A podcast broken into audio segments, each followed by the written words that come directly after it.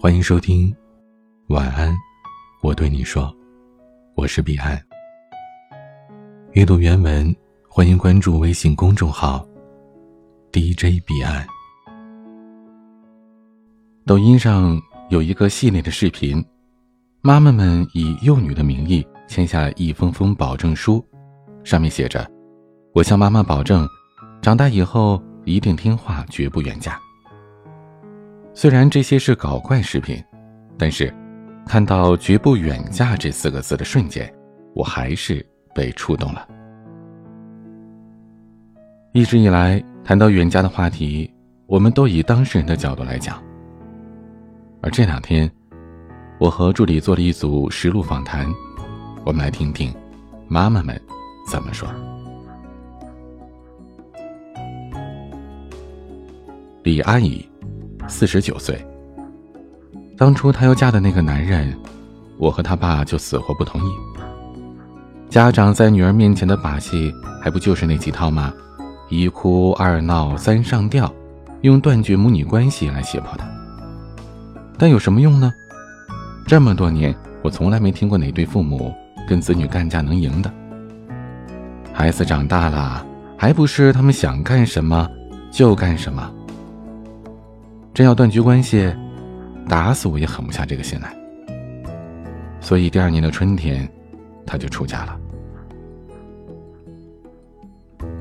隔了上千公里，小半个中国，送嫁的那个晚上，我们住在男方家订的酒店里。灯一关，我和他爸就哭了。这孩子从小没受过半点苦，碗都没洗过。婆家人欺负她可怎么办呀？她要嫁的那个人，还真不是东西。结婚没两年就敢动手打她，她还不敢跟家里说，还是我家老大出差顺路去看她，才发现这事儿的。我和他爸都要气疯了，马上就买了机票飞过去，还叫上了他两个堂哥。我的想法简单粗暴，谁敢打我女儿，我就算雇人也得打回来。但是我的女儿怂啊，是真怂啊。娘家人到了跟前儿，她一句话不敢说，还得帮着婆家说好话。后来，她把我叫到房间，跟我掏心掏肺，哭得跟泪人似的。她说：“孩子都出生了，后悔都迟了，她不能让孩子没有家。你看，一直以来父母都一个怂样。”还不是都是为了孩子？我能劝他什么呢？我什么都劝不了，我只能恐吓那个男人，再敢碰我女儿一下，手都给他废掉。临走前，我给女儿塞了一点钱。远嫁的女儿身边多了点钱，日子总会好过一点吧。钱阿姨。五十一岁，女儿告诉我，男朋友家很远。我和他爸虽然不是很满意，但还是忍了，什么都没说。这是我们家二十几年的育儿哲学，能给他的自由都尽量给他。孩子没心没肺的，真以为我们都不在乎。结婚的时候老高兴了，二十几年没见他笑得这么开心。可我和他爸心里就苦了，婚期一定下来就没有真正的开怀过。他从小喜欢的玩具熊，还有芭比娃娃，我们都用箱子装着，准备给他结婚带过去。我那女婿一看说：“哎，爸妈，你们带这些过来干嘛呀？几千里的运费多贵呀！”我说：“运费呢，我们自己掏，他晚上啊要搂着这些睡的。”女婿就有点不开心了，嫌我们磨叽，搬了大半个家过去，也不嫌麻烦。坦白的说，当时我就后悔了，这还没结婚呢，就嫌这事儿麻烦。等我女儿真的嫁过去，生儿子养女儿，那麻烦事儿多了，这女婿能对她好吗？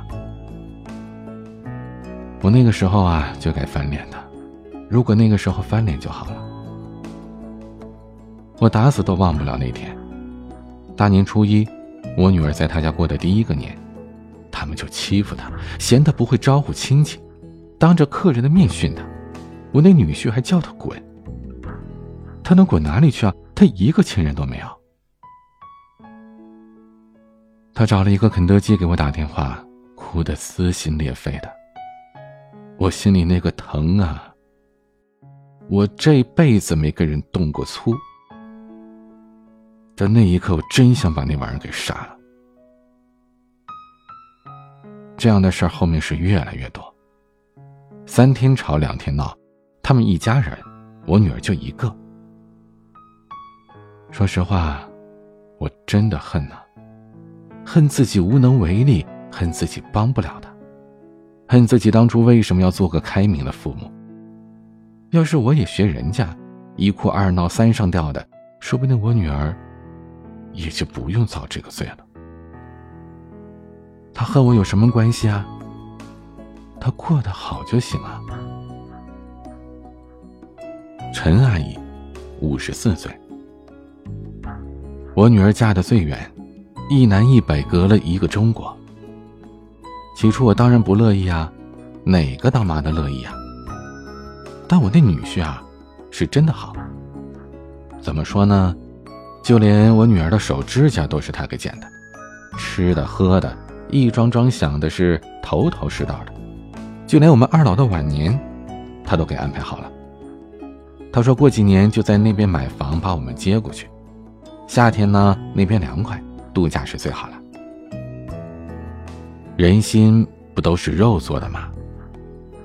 女婿好，我们也好，陪嫁也给的多，这婚事儿风风光光。如今，他们结婚快五年了，我们总共就去过两回。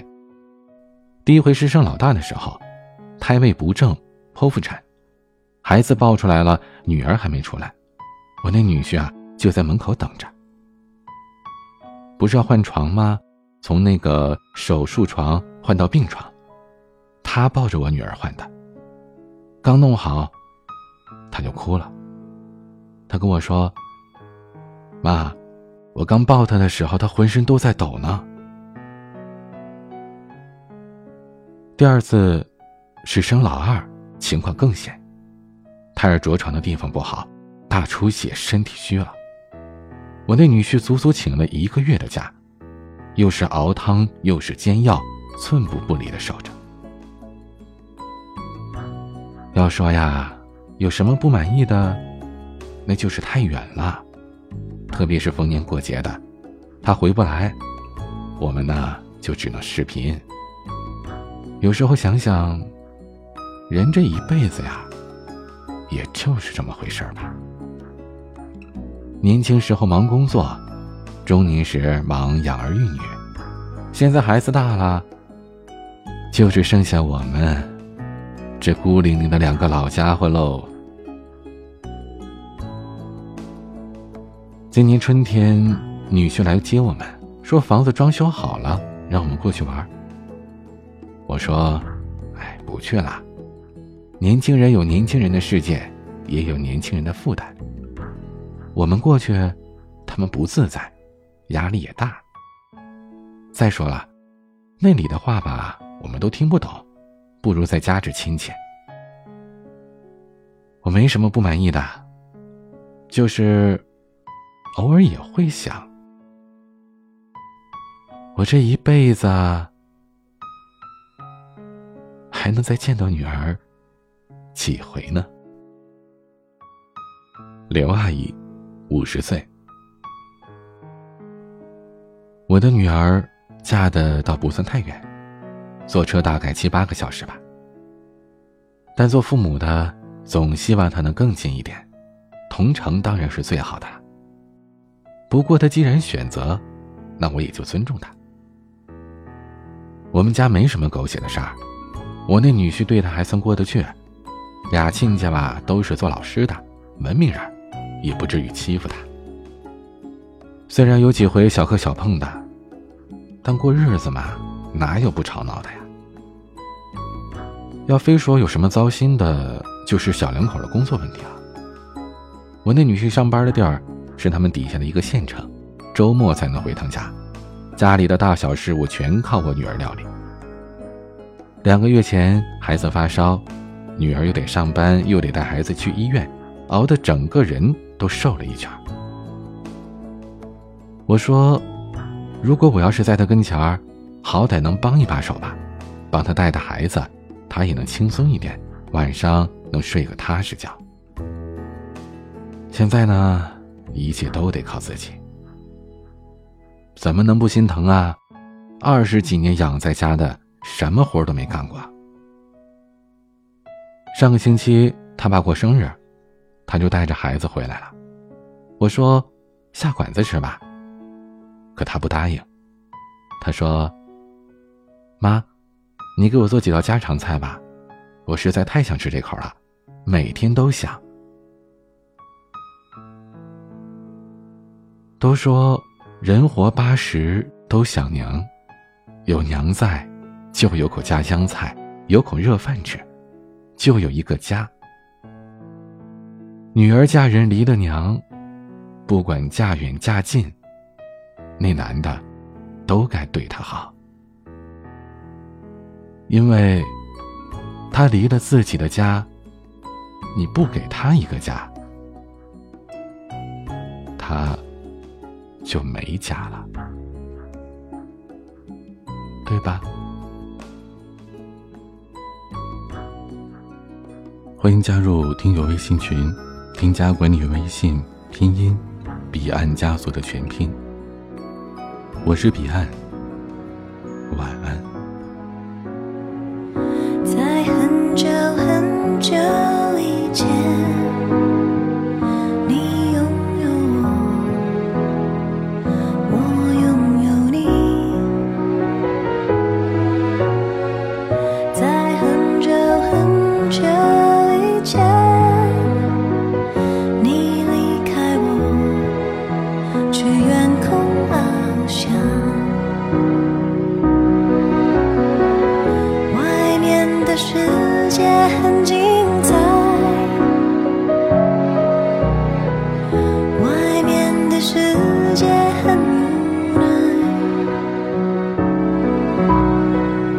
当你觉得外面的世界很无奈我还在这里耐心的等着你。